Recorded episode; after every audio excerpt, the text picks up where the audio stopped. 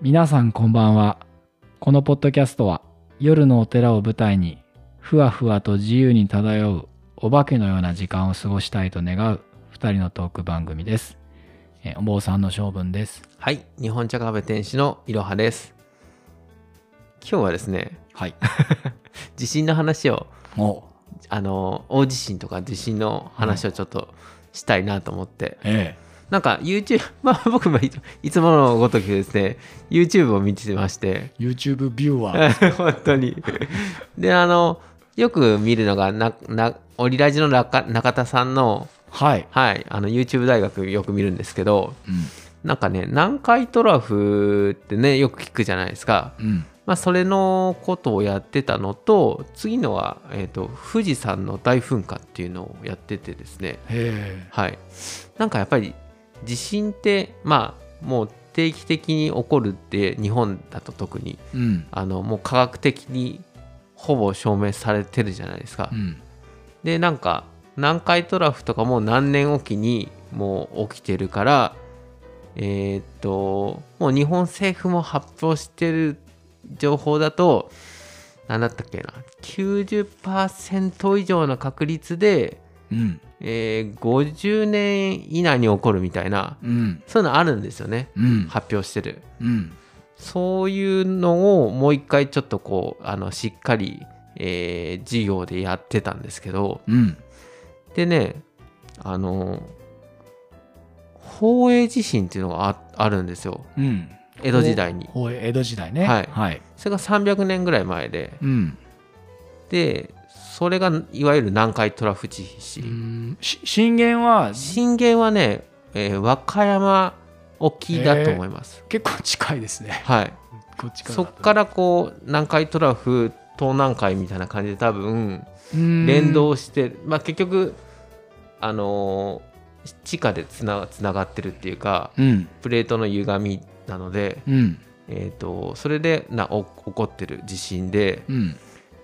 結構ねやっぱ江戸時代だから資料とかも残ってるんですようね、んどれぐらいらいになったみたいな。うんで僕それがさらにですね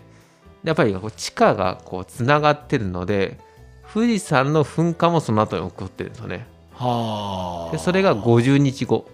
はあに起こってるんですよ。へえだから1707年のうん10月28日に大地震が起こったうんその後12月に富士山の大噴火が起こってるんですよねうんでこれは結構ねあり得るらしいんですようんそれはもう科学的にまあ証明されてるっていうか分かってることで、うんで1707年で今300年後ぐらいじゃないですかうんこうなるともう結構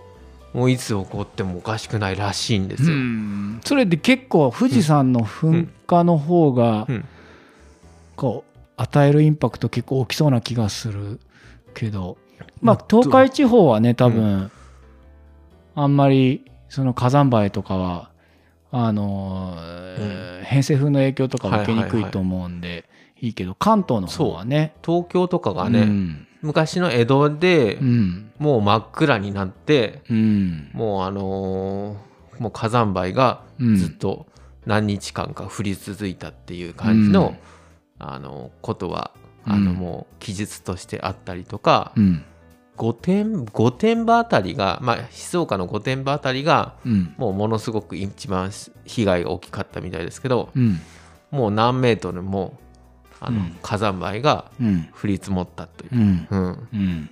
のがあるみたいなんですよね。うんでそれがまたさらにそのさっきの話戻すと大地震があったもうガタガタにこう避難とかしてるようなぐちゃぐちゃの状況で追い打ちをかけるように噴火が起こるっていうのが、ああはいはいはい災害に災害を重ねられるのでうんこれがねもうものすごく、うんあのー被害が大きかったらしいです。ううんん、それが300年前にうんあったうん事実として、うんうん、結構だから、う僕は守らなきゃいけないものがある立場だと、何かに備えてみたいなことってのはね、常に思こうこができたのがいつぐらいなんでしたっけあ、えっと慶お寺があって慶こ祥とですか、お寺はもうね室町の末ぐらいからありますんではい、でまあ多分これぐらいのその規模感になってるのはまあ多分江戸の末期ほうほうほうぐらいじゃないですか、まあ、いわゆる檀家制度みたいなあなるのほがど出てきてで一般的にこう住民が少しずつ増えてきはあてはあっていうのがあの、まあ、瀬戸のふ瀬戸のまあいわゆるこう交流とともに多分お寺の交流もあると思うんではい最初の頃は多分そんな大きなお寺じゃなかっあたとそっ思かうんそっかですけど多分江戸ぐらいからへーあのある程度しっかりとしたお寺の形になっていったんじゃないかと僕は推測して、なるほどはい、いますから。ほうほうんううんうんうんほでもまあなんかあんまりねそういう記録うちの残ってないんで、うあそうですかはい、はあはあなんか地震があったとか、はあはあはあどうのこうのとかっていうことは基本的に瀬戸はちょっと少なめですよね多分災害がねなんか地盤的な問題とか、まあ、あのー地形的な問題だと思うんですけど、あうん多分どうやら少なめじゃないかなとは思うんですけそうどでね。すね地震の災害は、うんまあだいたいこのあたりまあ本当にね、うん本当にここ数ここなんかこう100年とかうんうんうんいう単位で、うんまあ、大きな地震っていうのはこの地方は起きていないんで、うん災害っていう意味で言うと、うん僕がやっぱりよく聞くのは、うん伊勢湾台風のあーなる時ほどのいわゆる風水害はいはい。に関してはうんうんもういまだにやっぱり当事者だった人たちがうんいらっしゃるので、へーあの時こんなことがあったとかこんな風になったとかへってーいう話はよくここの継承院でも何か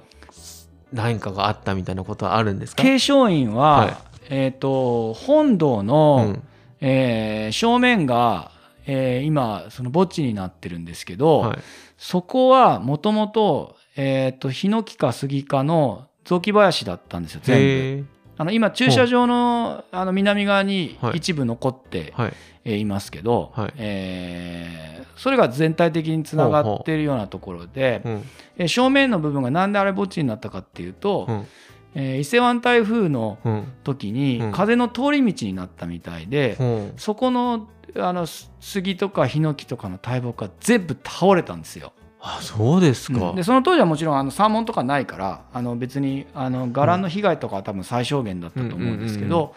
す僕が推測してるのには、うんえーその当時もすでにあの本堂はあったんでうん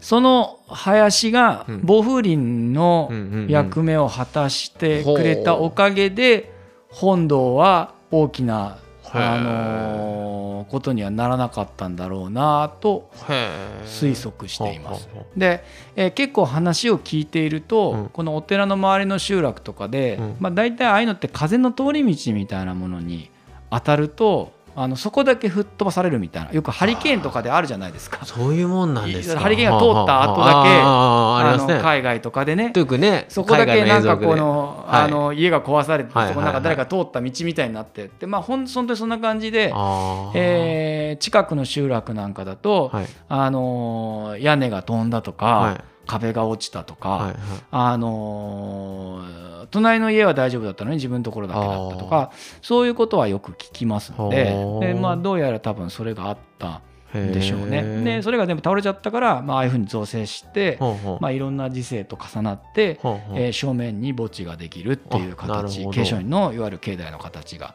出出来上がったらしいので。うんそういう風だったんですね、うんうん、結構なんか瀬戸は、まあ、うん災害には割と強い方だと思うんですけど、うん風水害に関しては、うん昔は結構そういうね被害に遭ってる、はあはああの土砂崩れのああなるほどもあったりとかしているので、はいはいあまあそういうことは結構あったんじゃないかーななるほどとね思いますけどもね。はあはあはあはあうんうんうんまあでも何せ300年前の話だとね、文献は残っていたとしても、そうですまあいわゆる本当にこの体験談としてのうん人間の知恵みたいなものは、うんうんあの薄れてしまってそうですねいますからね、はいうんまあ、東日本の大震災の時にもね、うんうんそういうこう昔の人が言い伝えていたものがだんだん薄れてきてっていう部分もえー少なからずありましたから、はいまあ今一度そういう伝聞みたいなものっていうのうんは振り返っていく、うん、そうですうね、んいい機会なのかもしれないですね。うんうんううんんうんなんかすごくたまにはためになる話 そうですねはい、じゃあ今週はこの辺で、はいまた来週。はいまた来週